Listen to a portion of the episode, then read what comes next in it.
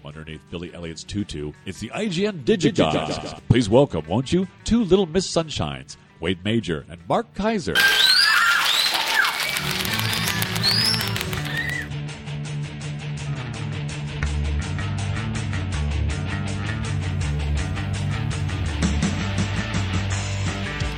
I've never worn a tutu in my life.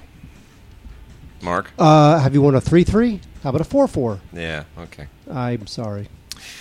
So uh, it's uh, you know a lot of interesting stuff's been going on in the digital world.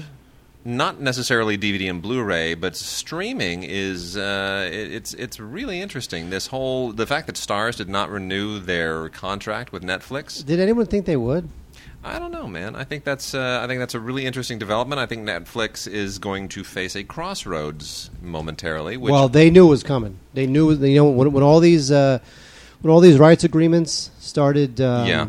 Expiring. expiring. They knew they were in big trouble because they got they got a lot of those those rights originally. yeah, All the studios, HBO, the whole lot of them, Yeah. went for. I mean, relatively, went for a song. yeah, because none of these studios had the infrastructure to create their own right, streaming service. yeah. Now, you know, five years later, Here we go. that's it. Well, It's going to start crumbling. it's very interesting. I mean, It's HBO, interesting. You know, let's see what happens with HBO. We'll see what happens with Apple TV. See what happens with Google TV. I You mean, know, I have all to these you, things. I'm Yeah. not feeling Apple TV. Apple already, Apple already did a thing where you could download movie Disney movies for whatever. I, I don't know that I'm seeing that. I know a lot of people who love their Apple TV. Really? Yeah, I do. I, I, I thing is that Apple's tried to do a lot of Apple TV sort of they they've tried to do for television what they've done so successfully with music. With music, I know. but they really haven't done It's a- it. They it's a different beast. It. It's a different beast. It is. They haven't yeah. cracked it. Yeah. Well, be, you know, we got we got a real full show today. I got to tell you, it's this is the first show in something like three months where I feel like, all right, this is what I'm talking about. We got television, we got old movies, we got new movies. We have got we have so many freaking classic movies that are suddenly on Blu-ray this week. It's unbelievable. If you want classic movies on Blu-ray, if you're sitting around going, when are all my favorite movies going to be on Blu-ray? You are going to be broke this week. You could easily go out and spend five hundred dollars on Blu-rays this week, and and and and honestly, every single one of them is worth it. So then, what piece of crap DVD will you start with? Oh, I'm by not- the way, should we talk about uh, uh, what we're, what Wade and I are thinking of doing, but we haven't talked about Yeah, it? but go I'm ahead, Gonna, I'm go gonna ahead. Say it anyway. Go ahead. Well, it was it, it all kind of goes back to an email, which we will read on listener mail, uh, probably next show. Well, but hang on for a second. It's Yes. funny how you say we're going to read on listener mail, but Yeah. let's just say we were to say to our listeners, why don't you put your question, uh, make it into an audio file, email it to us at gods at digigods.com, and then we will play back your question uh, and before we answer it. Yes. Well, I mean, this all kind of goes to an Basically, it'll look like a like it'll feel like a radio show. It goes to a. It sort of goes to a, a, an email that we got from Walt D in Las Vegas, and uh, I, I, I, you know, we don't have time today to, to read any listener mail, but uh, you know, he was suggesting that we kind of suggest old movies on a regular basis, and uh, I'm not sure there's en- there's uh, enough. We- We'd start repeating ourselves at a certain point. Well, my, my, my, my issue was my issue was that I, I would feel like after a while we either we either run out of genres or repeat ourselves or Yeah. reach for genre. What romantic comedies that took place during the seventies, and before you know it, it's like what's a sci-fi film that is old but told people what it would be like in Yeah. the year two thousand or whatever. It, it would just Yeah. be too much.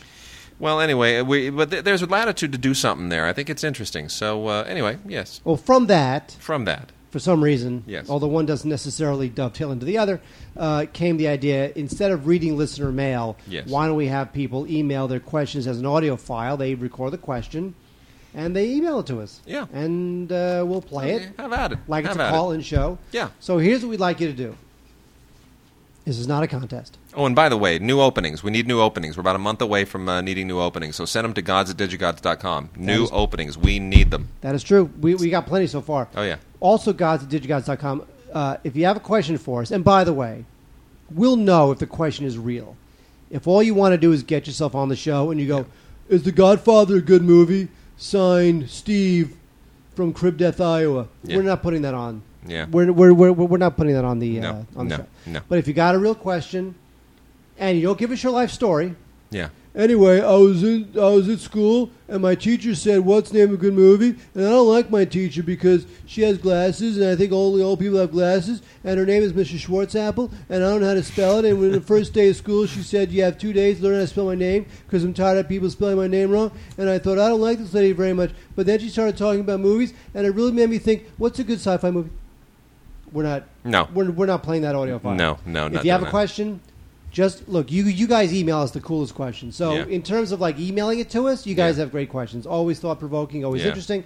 So just read that question into your wait what your Apple Audio Whatever it is. audio digital recordo machine five thousand. Yeah, whatever And is. email us the file, and we will you go. play that file on the show and then answer your question. So gods at digigods.com. Email us your audio file questions. Yes, we can we can handle all formats. So, Mark, you were asking what piece of crap I was going to start the show with. We're going to start with Tyler Perry. Um, and we're going to blow through this real quickly because uh, there's a bunch of Tyler Perry stuff that's uh, out this week from Lionsgate. Lionsgate releases all the Tyler Perry stuff. We've got Tyler Perry's Meet the Browns season one, episodes one through twenty. Uh, you know, I, gosh, the Tyler Perry TV stuff is just such a shadow of so many better shows. But you know what? It's branded with his deal, and uh, you just stick. You could, you could. This could be Tyler Perry presents uh, a lot of uh, you know people just talking, and somebody would watch it. Anyway, this is season one of an incredibly mediocre show. Tyler Perry's name attached to it makes it golden. And then we have both Blu-ray and DVD releases of Tyler Perry's Madea's Big Happy Family. Now, Madea is, of course, a character that has been enormously popular ever since uh, uh, Tyler Perry incarnated this uh, this this weird cross-vesting transvestite freak thing. from Transylvania. Yeah, on uh, on stage actually originally, and uh, a lot of very talented people just said, you know what, we're going to attach ourselves to a Tyler Perry movie, and sure enough, so there we go. He you know throws on a wig and a dress and does his whole Madea thing, and I guess it's supposed to be incredibly funny. I don't know, but I don't find it all that funny. I don't find any. I, I, I we've talked about this before. How much we both respect Tyler Perry and we hate. Why? Why do you always tell me to put my mouth closer to the mic, but your your mouth is like eight inches away from the mic? Because uh, you're hard to modulate. Why am I hard to modulate? I don't know. Something about that resonant uh, masculine voice of yours. Too much testosterone. running. yeah. Anyway, and then lastly on the Tyler Perry thing is uh, the play collection featuring Laugh to Keep from Crying. And this is actually not bad. This is why I'm kind of surprised that they don't do more of this because Tyler Perry's stage stuff is actually it's got you know it's got a little edge and it's got a little sass and uh, there's some there's some decent stuff to this. So um, I would say uh, of all of these, really check out Laugh to Keep from Crying. Uh, Tyler Perry is not in this. It's got a really good cast of people I have never ever heard of, but I'd like to see more of them. And uh, you know, this is just it's again, it's very much about uh, urban slash suburban black family life, the church, uh, the neighbors, the things that uh, the things that just you know sometimes get in the way that shouldn't. And uh, I, I thought it was uh, actually it transcended race for me. That's beautiful. Way. That's so beautiful. Yep. All right, before we get to the good stuff, we have three baseball uh, DVDs. Um, the first one is uh, the one I care about the least. Still a great, uh, still a great DVD. Game seven of the 1991 World Series. Uh, this is um, when Jack Morris for the Twins pitched a 10-inning shutout, one of the great pitching performances in postseason history. This is the entire game on a DVD. It's three hours, and it's all there.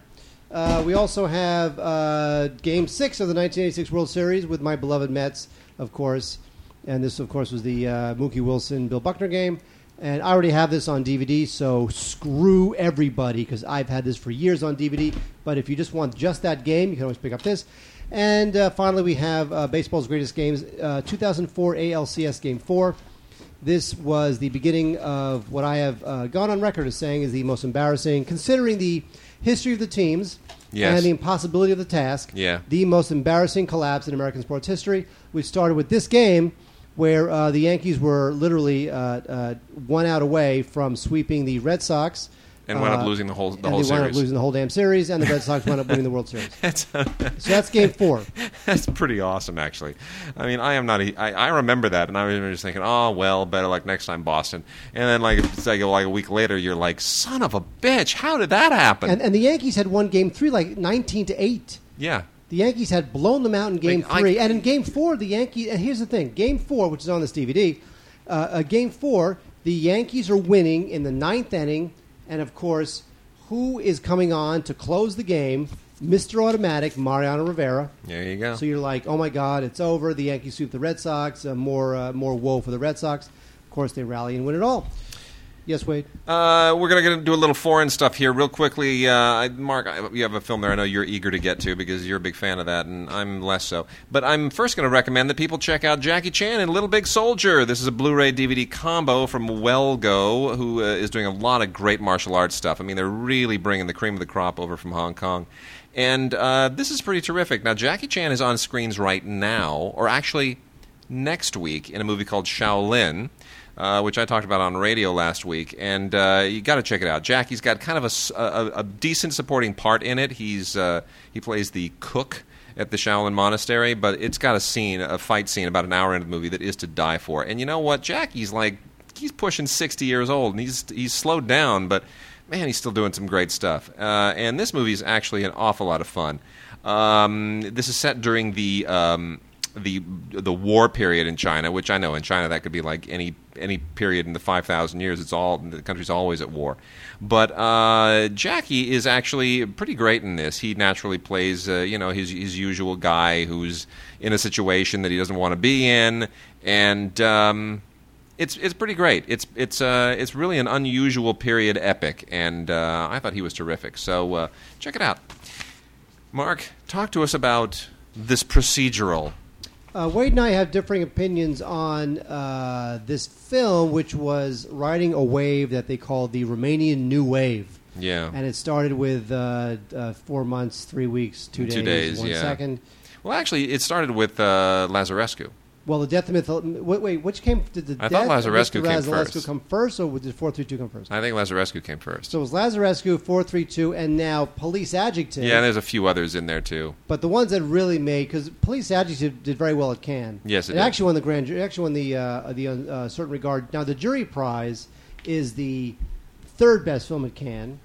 The Grand Prix is the second best film at Cannes, Yes. and the Palme d'Or is the best film at Cannes. Well, they, they, they you know. Something like that. Yeah. Is, is, is that wrong? It, no, sort of. The, the Palme d'Or is the top prize, and then the the um, Is uh, the Grand Prix the second? the Grand? Prix is the second, and then the jury prize is like the third. But don't worry about it. Okay. It's, it's doesn't it, beyond the Palme d'Or. It almost doesn't matter. Uh, anyway, Police Adjective is a very curious and interesting uh, film. It is a Romanian film, and you know, the this film is a you know Wade and I just came from Contagion, the Soderbergh film, which we had kind Yeah. of mixed, mixed feelings about. Meh. I, I liked it more than much more than he did.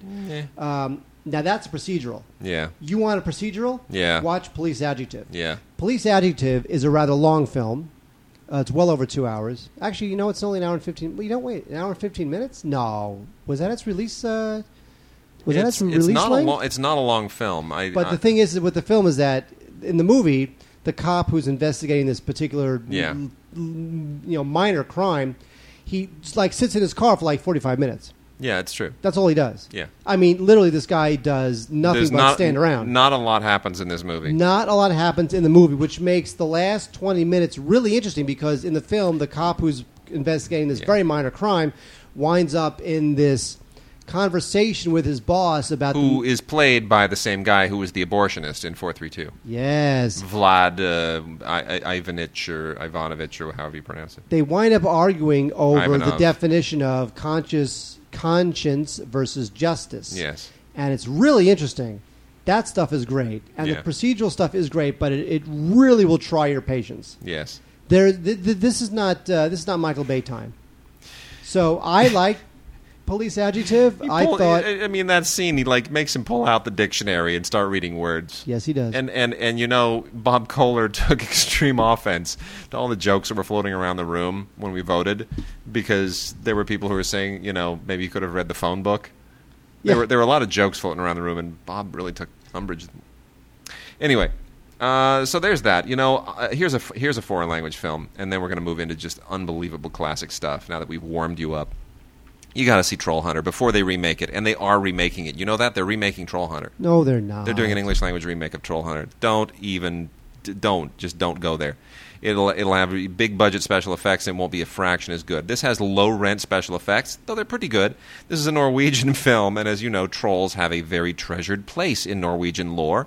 Uh, trolls are part of Norwegian mythology, and the idea here is that um, darn it, there are just these giant and all kinds of oddly shaped trolls all over Norway, and they're really causing problems.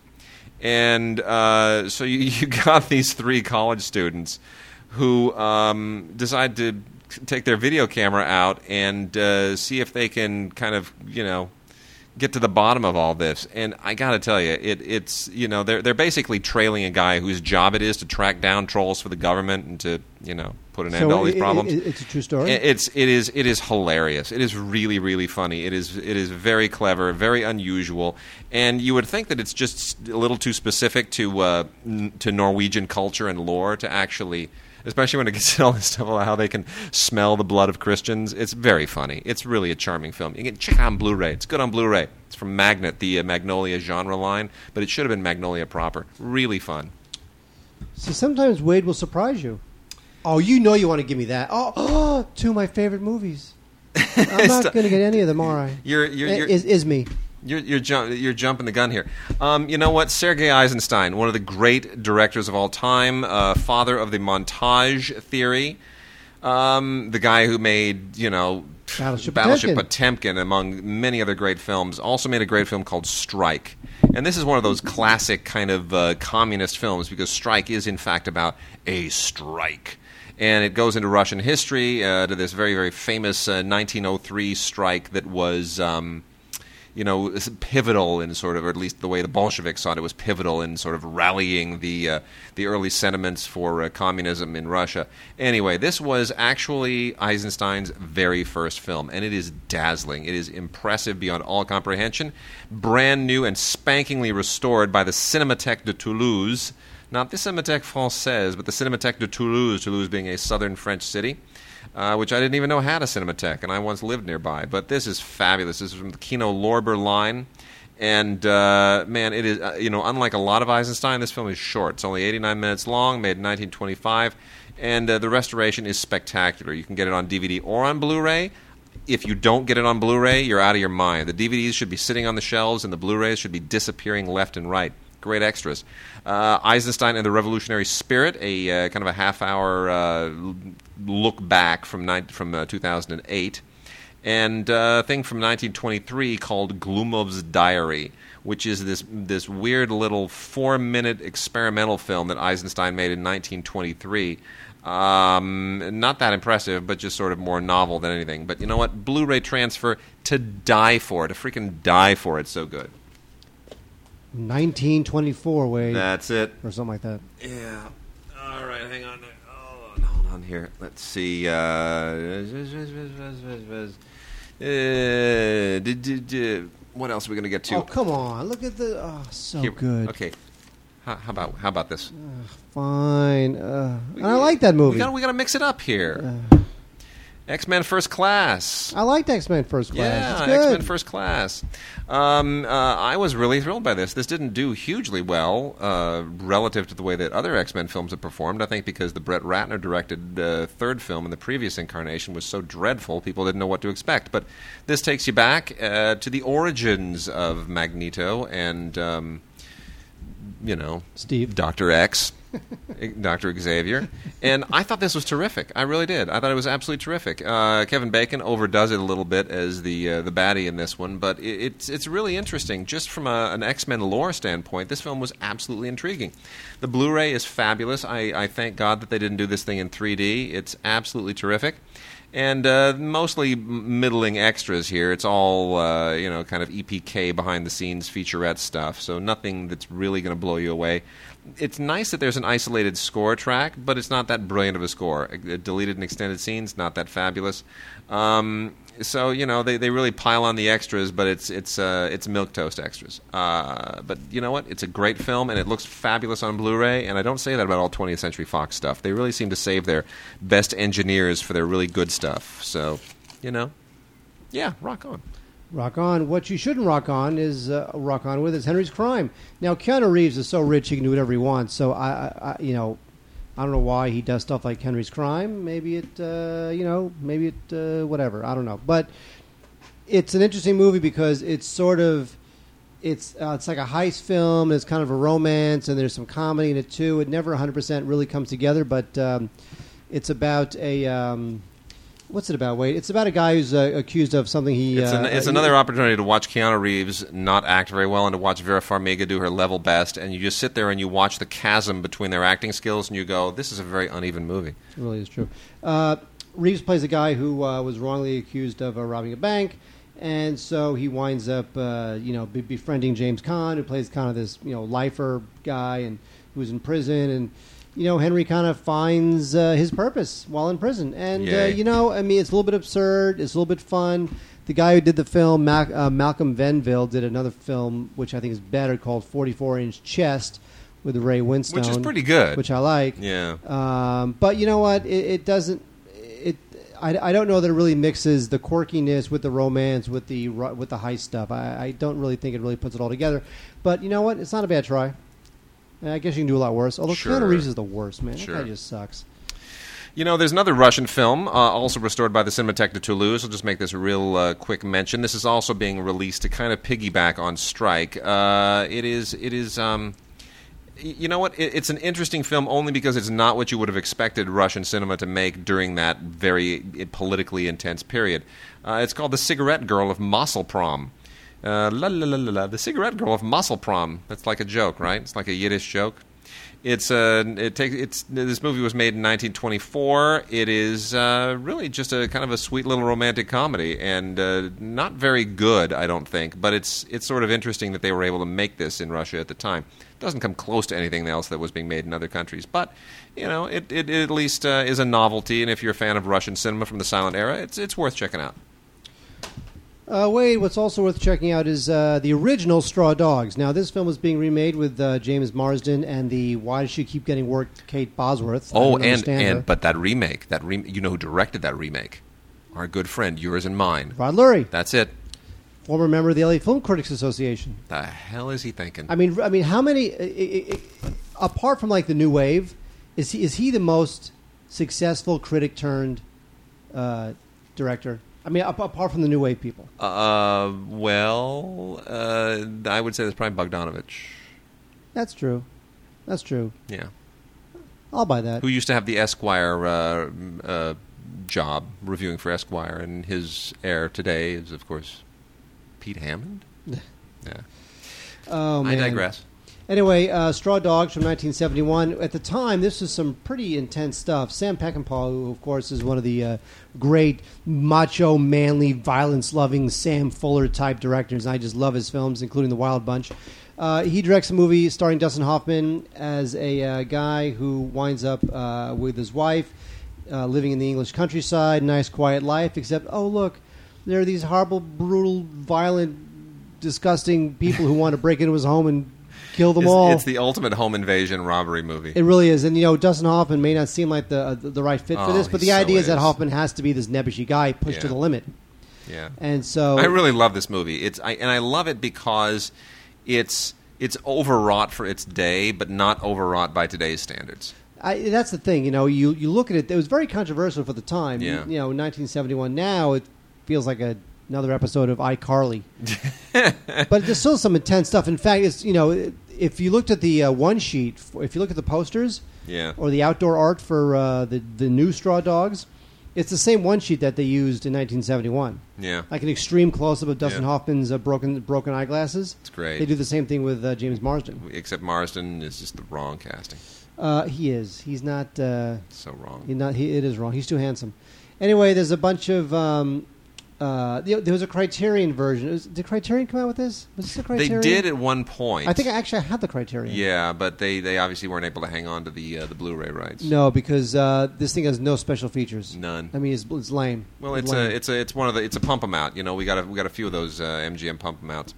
Uh, I got some Criterions to go through here. Oh, I know, Mark. But I I, know. want it. Unky You love this movie. I do. and I love this movie. Uh, we're gonna fight over it. It's uh, this is Lindsay Anderson's If. Now that is Oh. if lowercase if dot dot dot dot. Four That- dots. Four dots, not three. Why is there not points of ellipses? Wayne? There's four because he was a rebel. Lindsay was a rebel, man. He just others use three dots. I'm going to use four. Others use a capital I. I'm going to use an I, just a lowercase I. That's That lowercase was I F four dots. Kicking butt. Uh, you know what? Lindsay Anderson was one of the great directors of the uh, the angry young men period, otherwise known as you know British kitchen sink realism, the the British New Wave. A lot of things to define it. Basically, it was a lot of guys in the 1950s who uh, you know it's a vibrant time in European cinema. You got the French New Wave on the on the offing. You've got Italian neorealism. Um, it, it was a it was a really interesting period, and uh, they they were the guys who said we're not the same thing that the Italians and the French said, which is we're not going to make classical films anymore. We're going to make working class films. We're going to make uh, stylistically daring films, cheap films. We're going to do whatever it takes, and. People have looked at this film when it switches from black and white to color and back again and tried to figure out what Anderson, Anderson was trying to say. You know what he was saying? We we ran out of color film. we ran out of money. We could only afford black and white film to finish the movie. That's what he's saying. That's the honest truth. And, no- and, and the thing is that this thing wound up winning the Palme d'Or in, in uh, Yeah. the 1969 Cannes Film Festival. it's terrific. It is absolutely terrific. Um, this was pre Clockwork Orange Malcolm uh, McDowell. Just a few years prior, the movie was made in 1969, playing uh, a kind of a character that could very easily have morphed into Alex. This is it all takes place in a boarding school in the late 60s, and uh, you know it's all about just that rebel generation, those those sensibilities that defined the 1960s. And they this thing is uh, really a remarkable Blu-ray. I mean, it's the black and white is crisp and the color is crisp, and yet it's gritty at the same time. And a terrific commentary on here with uh, David Robinson and uh, Malcolm McDowell. And McDowell is such a great raconteur. I mean, he's just so good. He he, uh, he loves doing audio he commentaries. loves he does doing a lot. Oh, he loves them. And that one time he showed up at our awards, uh, he when he accepted the award for uh, Altman, wasn't it? I think this was pre-Mark. Yeah. yeah. He accepted the the uh, Career Achievement Award for Altman. Did he? I think he did, and uh, he, he accepted it for somebody. I'm pretty sure it was Altman, but he was just he was terrific. He was just terrific. It was like wow, what a what a gifted guy. I went to a birthday party where he was there. Really. Yes, I did. It was on the beach in San Diego, and he was there. And you walked up to him and you said, "Willy, Willy, Willy, Willy, well," I pried his eyes open with uh, with to- with salad tongs. That's all I had. Well, there's a lot of other stuff on here too. There's uh, there's an episode from this Scottish television series called Cast and Crew. Uh, that dates to 2003, which uh, features a lot of people who, were, including Malcolm McDowell, who were sort of uh, who worked on the film. And um, here's an in, in one of those, oddly enough, you know who it who, who worked on the film. Um, Wade Major. The director's assistant has gone on to be actually quite a very successful director in his own in his own right. Steven Spielberg. You got- the first name right. Stephen Frears. Right on. Yeah, Frears was the director's assistant on this. I love film. that. which is it's it's like wow now things suddenly make sense when I watch Stephen Frears films I see a little bit of Lindsay Anderson in there now and again and then there's also the documentary from 1954 Thursday's Children uh, which is um, which was directed by Lindsay Anderson and uh, kind of in many ways seems to have set the tone for this Richard Burton narrates it and it's uh, it's all about a school for deaf children it's not about a crazy you know prep school but you sort of get uh, you, you, sort of get a sense that, that he's he's putting these pieces together. So anyway, it's great. Um, If if it's one of the great, is one British of the great, independent films of all time. You know, one of the great films that just it's just it's satirical and it's clever and it's all about the hypocrisies of the public school system. So Oh, I think great. some people who listen to this podcast, Especially in the, the class system of the of the UK at the time, Oh, which yeah. is what all the angry young men films are about. Some So it's also more because it's more universal. It's more like Yeah. you know what society claims to accept in terms of morals and ethics, and Yeah. what they actually how society actually functions, which is to say, without morals and ethics. brilliant. And then other the other two criterions are both foreign language. Uh, well, one's a compilation and one's a single film. This is uh, Jean Cocteau's Orpheus, uh, Orphée, which uh, you know everyone knows the Orpheus myth. Uh, it's it's been done and translated into a lot of different cultures and languages. But uh, Jean Cocteau's amazing 1950 uh, black and white version is kind of considered, uh, you know, the the um, the cinematic poetic equivalent of or at least the, the film version that rises to the level of the tale.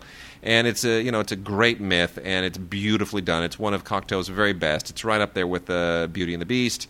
It is uh, it, you know it has all of that great poetic imagery that just uh, blows your mind and amazing black and white photography. Uh, audio commentary with James S. Williams here, who's a uh, French film scholar. And, uh, you know, a lot of documentary on here called Jean Cocteau Autobiography of an Unknown, which is really good, made in 1984. Uh, video interviews, uh, a 16 millimeter film called La Villa Santo Sospir from 1951. Uh, really, they, they loaded it up. It's a, it, you know, it's a, it's a feast for Cocteau fans. And if that's not enough, the complete Jean Vigo. You were making fun of me before the show. I make I make funny before the show, during the show, after the show. You thought this was a movie about Viggo Mortensen. Jean Vigo is one of the great French directors of all time. He died young. He never was able to really have much of a career. He only made four films. And uh, two of them are unbelievably short, and one of them is middle length, and one of them is a feature. Uh, A propos de Nice was made in 1930. It's 23 minutes long. Taris from 1931 uh, is nine minutes long. Uh, Zéro de conduite from 1933 is 44 minutes long. And then finally, 1934, he made his masterpiece, L'Atalante, 87 minutes, feature length film, and then he died. And uh, it's just, it's so tragic because you look at these four films, all of which are on this amazing Blu ray, and you just see this, this budding talent, uh, certain to be one of the great filmmakers of all time and then he's gone, and it's so incredibly tragic. Uh, even more so than uh, Orpheus, this is a tribute to a single man and what he was and what he could have been, and the extras are phenomenal. There's uh, there's a great conversation on here that was uh, from 1968 between Francois Truffaut and Eric Rohmer, where they discuss L'Atalante and its importance.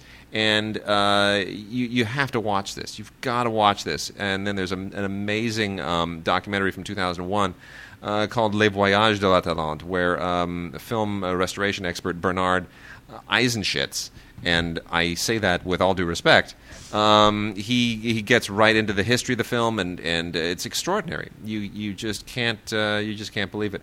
So um, all, I mean, it's a tribute to Vigo, and if you have never heard of Vigo, you've got to at least rent this, preferably own it. An unbelievable Blu-ray, classic films, L'Atalante and Blu-ray. I never thought I'd be saying that. That's incredible. Well, you could say it.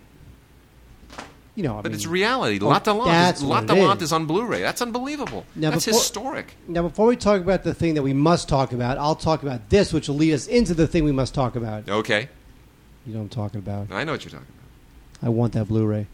You're giving it to me, aren't you, Wade? This one. this one. Ah! Can I have an Unky Wade? Uh, just hold on. Hold You hate horses. that movie. This movie? Oh my God, that too. I didn't realize. I didn't realize we were talking about that. All right, we're we're we're, we're getting far afield. All I know is that Wade had better give me one of those movies. I'm going to kick his ass if he doesn't. Yes, you can have Genevieve.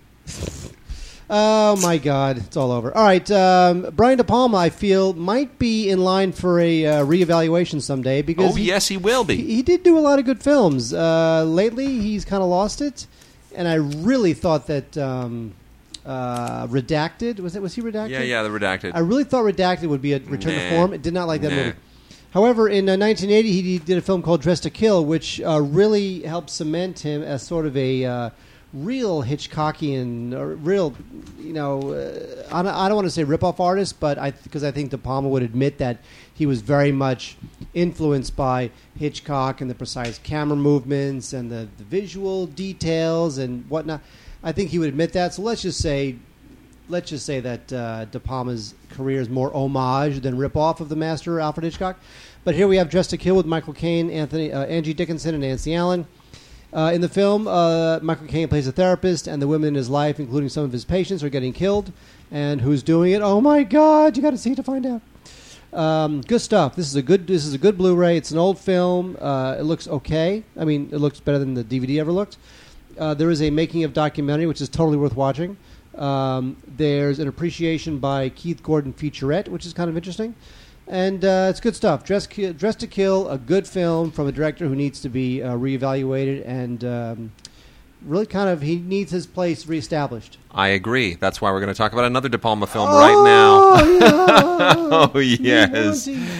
Oh my gosh, this is so much fun. This is so awesome. And on Blu ray, I had forgotten how incredible John Alonzo's cinematography really was. I You don't mean, that dude knocked. Dude, Scarface, Al Pacino, limited edition, Blu-ray and digital copy in a metal freaking case, as it should be. That's metal, man, like gunmetal. Um, this is just gorgeous. Forget You- the you digital don't want copy. it. Oh, I so want this. You do really? I, oh, dude, the Scar- you know how many times I saw Scarface in the theater? uh, too. Five times. Five times. I was on board before all the rappers adopted this thing. I was all about Tony Montana. But I want it so much. you cockroach. It's the best. I, I actually kept Oh, both original DVD releases of this, including the original crappy Universal release that had horrendous video transfer on it, just because it had, it had a documentary on the film that the, the second release didn't have. Unky Wade. And then another one came out, and I kept them all, and I've just gotten rid of all of them because why, you know why what? do you forsake me? Uh, you know what? This is great. It's also got the TV version on it, which is useless but kind of funny. Um, and they, they obviously threw it on just for for for kicks. Uh, you know what? What's on here is the Scarface phenomenon. Uh, look, the movie is amazing. Yes, it's a little cheesy. Yes, the accent is overwrought. But you know what? This the whole movie, thing is overwrought. I mean, obviously, That's the point. Yes, that's the point. It's overwrought. That's it's the just idea. uh, you know Oliver Stone was trying to sort of reconcile himself to his cocaine habit. He loosely uh, adapted the original uh, black and white Scarface with uh, Paul Muni, and uh, you know took what was at the time. I mean, the Muni film is sort of very very loosely uh, inspired by Al Capone.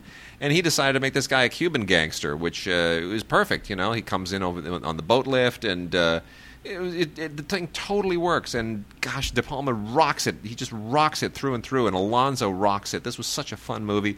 That Giorgio Moroder music. This was like one of the last great Giorgio Moroder scores. You before love everybody, Giorgio Before everybody just said that guy's music is cheesy. well, this thing is a full-on 7.1 lossless surround Oh, track. just it. You know, push it to the limit. Great song. Great montage.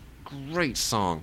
And this documentary on the Scarface phenomenon is it's totally comprehensive because it comes all the way to the present day, where it looks at this film's just bizarre and enduring uh, mythology. You know, it's become more popular now almost than it was at the time. It's it's a fascinating thing. Anyway, tons and tons of additional features that have been on a lot of previous uh, uh, releases as well, and it even includes a bonus DVD of the original Scarface, the Paul Muni Yeah, film from 1932. That's a DVD, not a Blu-ray. And uh, some collectible art cards, which is sort of a throwaway thing. If you like that kind of thing, whatever. I, I, I love the fact that they included the 1932 version. I think it's great. Just like they included uh, uh, Magnificent Ambersons in the upcoming Citizen Kane uh, Blu-ray. Absolutely. And uh, as we are getting to uh, 9/11 this week, Mark, the commemoration of the 10th anniversary of 9/11, um, why don't you tell us the very timely release that we have? Yes, you know when it was announced that uh, there would be a movie called United '93, directed by Paul Greengrass, uh, a lot of people were very upset because it was too soon. It was too soon for Hollywood to try to make money off of this tragedy, and Paul Greengrass had uh, really taken on a It was it was gutsy. challenge. It, was, very gutsy. gu- it was super gutsy. it was gu- uh, you know some people would say gutsy some people would say disrespectful some people would say impossible but i tell you this is a good movie It's I- an amazing he really film. does it exactly i mean can you imagine this movie being done by like anybody else this way No, i mean greengrass really makes this film this film is just matter of fact it is lean it is spellbinding it is never disrespectful it is almost it's it this is as close to almost a documentary feel as a fictional film will ever get You know, he did that in, in Bloody Sunday a little bit, which is, you know, about a similar incendiary moment, although it's, you know, part of Irish history and not really that uh, impactful around the world. But he brought the same style to it, that same urgency. And uh, it's interesting. We were talking about this on um, last Friday's Film Week. I was on uh, NPR with Andy. And uh, there was we did a call-in segment at the end of the show, which was all about movies sort of about or inspired by 9/11, excluding you know documentaries and everything, ex- excluding anything that sort of pertained to the, the wars in Iraq and Afghanistan and all of that, because that's a, that's kind of a different thing. This is all New York centric, and everybody is sort of unanimous that United '93 is far and away the best of the lot but also that it was it, it- you know people thought it was too soon but it was it wasn't too soon and it wasn't too far after it, it's just that, like i think if united 93 came out today it would be too late Well, and because- so it's not too soon, not so too late. It, it came out at exactly the right time, and uh, boy, that you know, who knew? Zeitgeist. I mean, there's, I mean, it has there's, there's like there's no score. it's, it's, you know, it's tremendous. It, it's it's very and when you consider, I mean, it's it it's an amazing achievement when you consider what it could have been. yeah, You when you consider how True. How exploitative or manipulative or melodramatic or disrespectful it could have been. It, Very true. It's not somehow it's none of that. Now it looks great on Blu-ray, of course. You know, is this uh, Saturday night viewing with the family? It is not. And uh, in uh, in line with that, there is a documentary that we should recommend as well called "Remembering 9/11." Not really a documentary, more a uh, a commemoration, uh, a remembrance. And uh, there's going to be a lot of this, and they'll be coming out repeatedly. And television on Sunday is just going to be nonstop, wall to wall. Uh, So obviously, people are going to get their share of this. They're going to get their their fill, and it may be too much. And I, on a certain level, you know, I'm not sure that uh, that I even want to watch a lot of this. But uh, this is very well done. And if you just want to get something and kind of avoid the rest of television and pop a DVD in that will uh, that'll sort of touch the right emotions without overly exploiting the uh, the 10th anniversary, uh, this is not a bad one. This is pretty good. Remembering 9/11, a day that united the world. Uh, you know, Mark, as long as we're on the subject of Scarface, there's another classic film from the 80s that's been released on Blu ray. This is a Blu ray digital copy uh, combo as well. 25th anniversary release, Mark. 25th anniversary release. Why is this suddenly a classic? You know why? Because everything that Jerry Bruckheimer has touched since makes this look like a masterpiece.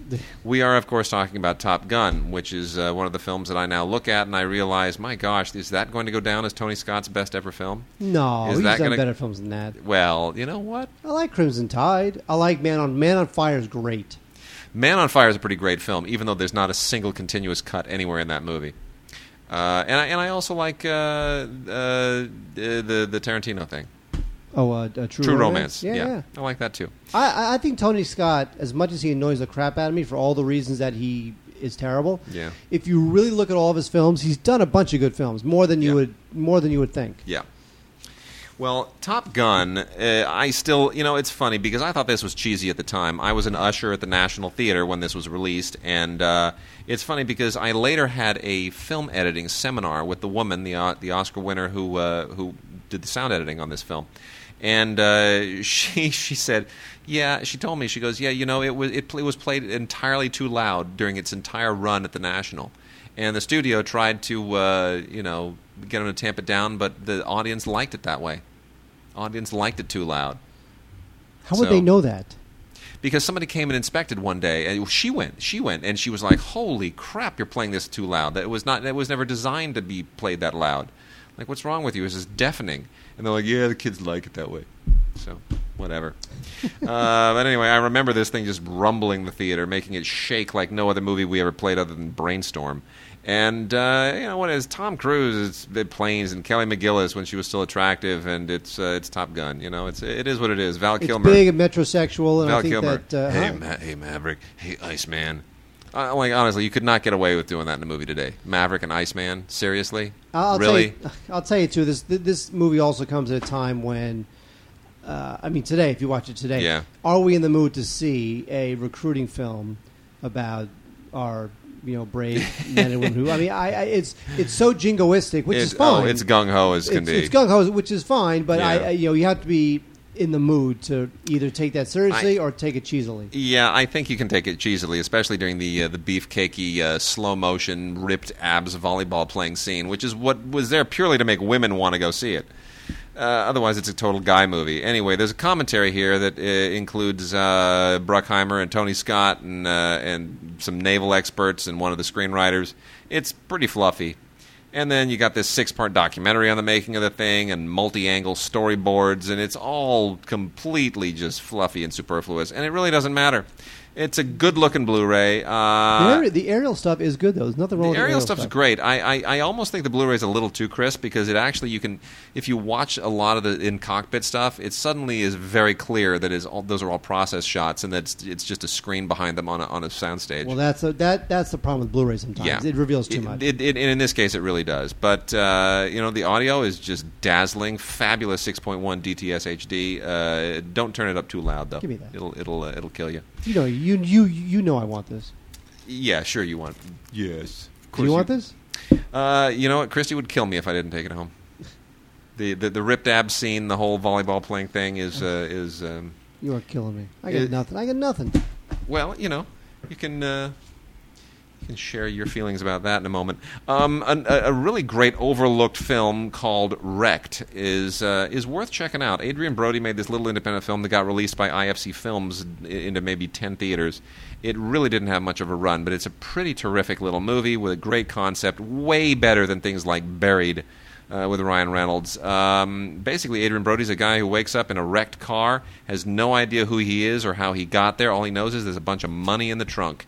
And uh, the story that that uh, the backstory slowly unfolds, and it's really very well done. It's it's uh, it knows when to end the claustrophobia and to kind of crawl out of its uh, out of its own you know colon and uh, it, it winds up being a pretty smart, tight little movie, but never tries to overplay the gimmick. And uh, you definitely want to check it out. It's on Blu-ray and on DVD. Have not seen the DVD. They only sent us the Blu-ray.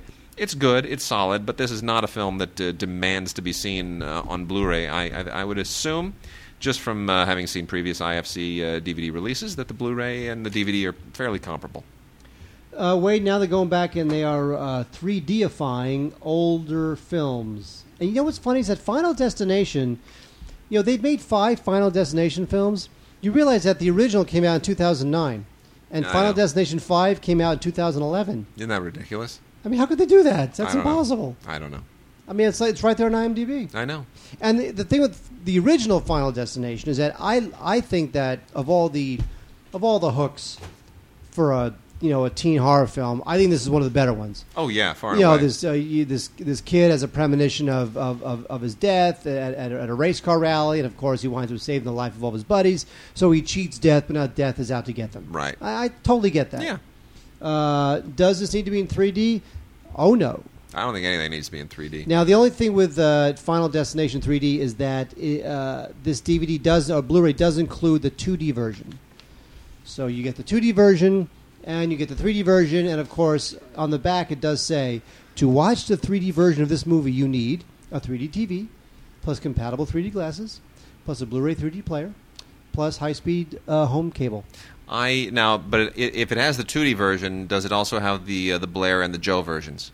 I know I said that too fast, and and and, and uh, 2D became 2D. Thank you. I don't And I was mind- able to make a facts of life joke. Yes. I, I mean, I don't mind the original Final Destination just because I think it's a good hook for a, a, a teen film, but the rest are terrible. Uh, you know, a little overlooked indie film, which it's just. I'm glad Will Ferrell keeps doing these, although I don't know why people don't market them better. Uh, he's freaking Will Ferrell for crying out loud. I mean, come on, Lionsgate, put a little money into this stuff. Uh, Everything Must Go uh, was a little film that Lionsgate released, and it's actually quite smart. I'm, I'm just, I, I, I wish I understood why they didn't choose to make a bigger deal out of it. It's uh, this is based on a, uh, a story by Raymond Carver, and uh, it, basically it's a simple thing. You know, his life is falling apart, and he de- the, he decides to just have a, a garage sale, a, a lawn sale of, of all of his stuff. And uh, it's a smart, wicked little comedy, uh, very well done. Very provocative, written and directed by Dan Rush, who's got a great career ahead of him, and uh, I I thought it was it was wonderful. Uh, I just don't know Did you why. like this film? I, I don't know if I. You know what? I think part of my problem actually is, is Will Ferrell. You know, Uh, you, I- know what? But who else would have done that part? Who would have Well- brought the right mix of semi-seriousness and levity? Because it needs to, uh, to, to be kept a little bit light. Because otherwise, this is a very depressing movie. No, it is, but I, I think that the thing is that when you cast him in the film, unless he really nails it and really surprises you with his ability to kind of make you feel for this character who's lost everything, you're gonna go to that place Yeah. when you see Will Ferrell. When you see Will Ferrell, you just go to that place. True. So he's got to really surprise you, and I don't know that he has the depth now to really sell that film. Maybe not, but it, it, it I certainly enjoyed it. I certainly enjoyed it. Uh, Hanna is uh, uh, kind of a wannabe from Nikita, and uh, you know what? I wish Joe Wright would just not do this. Uh, Joe Wright, of course, is a great British director who did two very fine period films in a row. Uh, he did uh, uh, uh, Pride and Prejudice. And then he did the uh, the one with the big long tracking shot. Uh, I forgot the name of it. Yeah, Atonement. Yes, Pride and Prejudice and Atonement. Great films, both of them terrific. Uh, you know, really solid, very nicely done, very creative. And then, for some just bizarre reason, he turned around and he made one of the great abortions in recent years, which was the uh, the the the friggin' Jamie Foxx cello playing. Uh, Yeah, that, was uh, that was um, yeah. the, The, what was the one called? based on the based on the uh, L.A. Times columnist Yeah, Lopez. Lopez. Yeah, yeah. yeah, what was that thing called?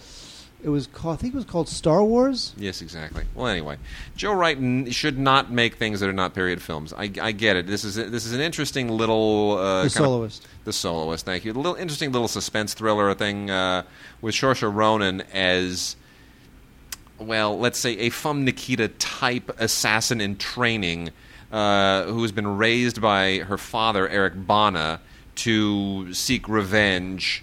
And I won't tell you anything more, but the whole thing it really is kind of it's a little bit overwrought and it's a little bit well it's more than a little bit unbelievable. I mean there are moments in here where you just say you know what? I don't care. She could be the greatest assassin in history. She's there's no human being on the planet that is physically capable of pulling off what she's pulling off right now. It's just you, she might as well be superman.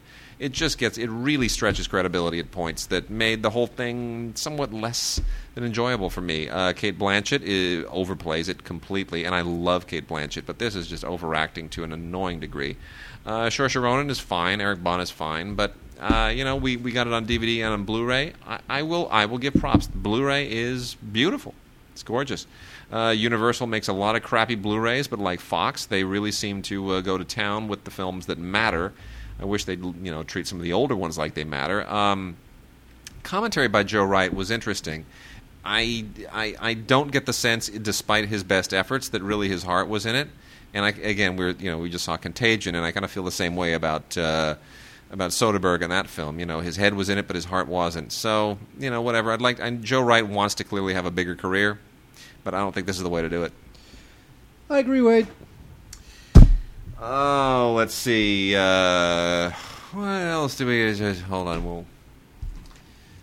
Yes, Uh, we, got, we got a few more movies to get out of here, and then we're going to try and knock through a few television things. Um, in fact, you know what, Mark? Why don't we uh, why don't we just jump into some television? And and uh, I got one more foreign film, and then we can do some TV. Does that sound good to you? I, I, I wait. I, I- just work here. Okay. You grab, you grab, you show, you tell, and I will talk. Okay. Fine.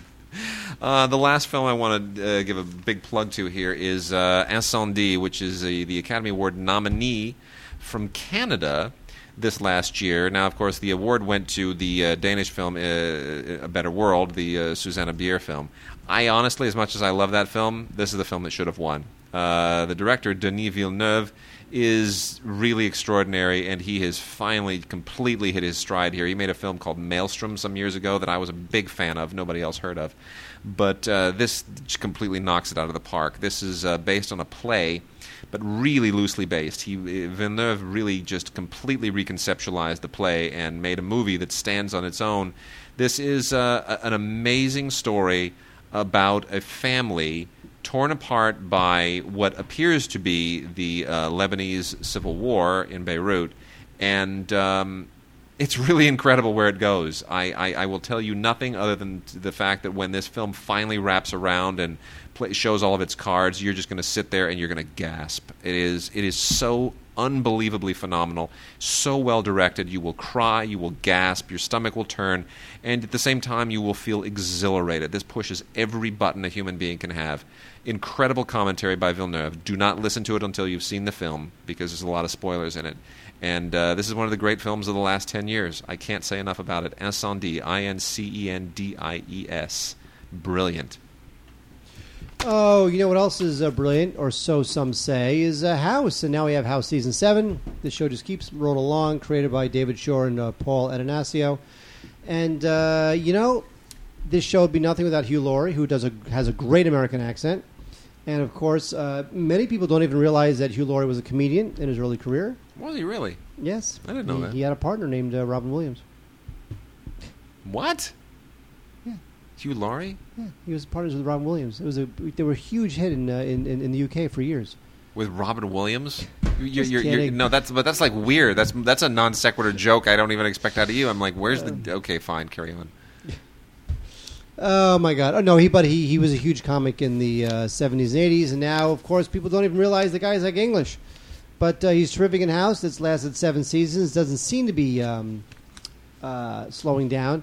Because really, it's just one of those. It, it, it's a weird show because you get the typical iconoclastic uh, doctor who clashes with everybody and everybody hates him, but yet you you got this real procedural sense that people really groove to. So it's a great combination of unique, interesting character who you love to hate, and every weekend every week is a mystery as what's wrong with this particular person.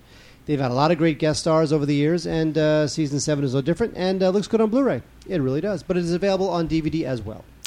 Uh, you know, Two and a Half Men. Uh, the eighth season is now on uh, DVD. I find the show very funny, but I got to tell you, the, uh, the the older Jake gets, the less funny this show is. Uh, Jake just uh, he amuses me when he's a nasty young kid, but once he's a teenager and he's like, you know, dating girls and whatnot, it I, it, it, it, it doesn't work as well for me. Uh, a few funny episodes on here, uh, you know, some mostly involving Rose. Frankly, uh, once the kid's not funny, all you got is Rose. That's the eighth season. What are you looking at? I'm seeing what other movies are out okay. in the world. Uh, and then we also have the uh, first season of Sigmund and the Sea Monsters with uh, Johnny Whitaker and that flaming head of hair. This is one of the Sid and Marty Krofft shows from the 70s that I just can't stand. Never enjoyed this one. I was always much more into, you know, far out space nuts and that kind of junk. But Sigmund of the Sea Monsters, I guess, still has something of a following. Uh, the, the, the Sea Monster itself was just horrendous. And uh, speaking of horrendous, look at that snaggle tooth that the, the Sea Monster has. Awesome. Okay, what the hell was with the with the, with the tooth that uh, in in Contagion that uh, you know Jude Law. that Jude Law had? What I love that because it because it because I, it, all, I couldn't stop looking at the tooth. well because it, it makes him much more of like this crazy kooky guy. It's part of the. Cra- I guarantee you that Jude Law went to Steven Soderbergh and said, "I want a gap tooth. It's going to make me kooky. It's going to get it's going to get me to that kooky space." And Soderbergh said, "Fine." Oh man. Don't you think? Yeah, but I but I hate. There's nothing I hate more. The pet peeve here, just so everyone knows, one of Wade's pet peeves is when actors who are very recognizable use prosthetic teeth to try and somehow like make their character different. It was one of the problems I had with The Devil's Double. Did you see The Devil's Double? I did not. Okay, well, that was one of the problems. Is that when he's, you know, he's he's the two guys, right? He's, uh, you know, he's uh, Uday Hussein and uh, and and you know the guy who's his double. But Uday has like these these screwed up teeth, so he puts the prosthetic teeth in. I, I, it drives me crazy. So when Nicole Kidman put on that phony nose for the hours, The nose is different. Teeth bug me. Noses don't quite bug me so much. Anyway, you're out of your mind. Somehow Parks and Recreation has lasted three seasons. That's bizarre to me. I, Yeah. You know, with the show. I think NBC is hoping it becomes like an Office thing where slowly, ever so slowly, it starts to get that Thirty Rock respect that Yeah. it didn't have in the first couple seasons. But look, this season three, it, it, it finished airing in May, and already they got the uh, the uh, they have the DVD out. It's jeez. not a Blu-ray. Well, It's a DVD. Now NBC's pretty smart. They uh, threw this thing out there with three extended episodes. Deleted scene, gag reels. Amy Poehler. I, I, you know, it's got some clever moments, but uh, I just think this it just sort of limps along for me. It's just it's not that great. I uh, am inclined to agree. And then we also have the third season of Fringe, which, frankly, I'm just blown away that this show lasted this long. This is another one of the, uh, you know, JJ touches everything and it turns to gold. It seems not everything, but certainly a few things. Uh, piles of extras on here, and uh, you know what? It's it's the X Files all over again, basically. I don't know. It, uh, it, it the mystery is kind of gone in this season, and I just I, I guess there's a big fan following, but I don't quite get it. it. It's not that good of a show. It's not that well written. It's not that exhilarating. It's not that it doesn't have the X Files thing. It doesn't even have the the the, the Night Stalker thing. It just uh, but whatever. 22 episodes, and yeah, the Blu-ray looks absolutely gorgeous, spectacular. So what can you say? I'm not a fan, but it's uh, at least you know it's one of those new shows that does everything that it can with the high def format. With that, I think we've run out of time. Mark, we're gonna have a plenty. Uh, we're gonna have plenty to talk about next week as well. We got uh, a lot of TV, a lot of. Oh my gosh, next week I got to call you and tell you some of the stuff. Hang on for a It second. just came. we have to remind people Yes. that they're going to send us an audio file Yes. of their listener mail question Yes. to gods at digigods.com. Don't email us anymore. We want to try something. Yeah. to Well- see whether you guys will l- latch on to this concept. And, but email us, you know, text openings, new openings. We need new openings. Gods at digigods.com. so basically, do all of our work for us. That's what Yes, we're saying. of course.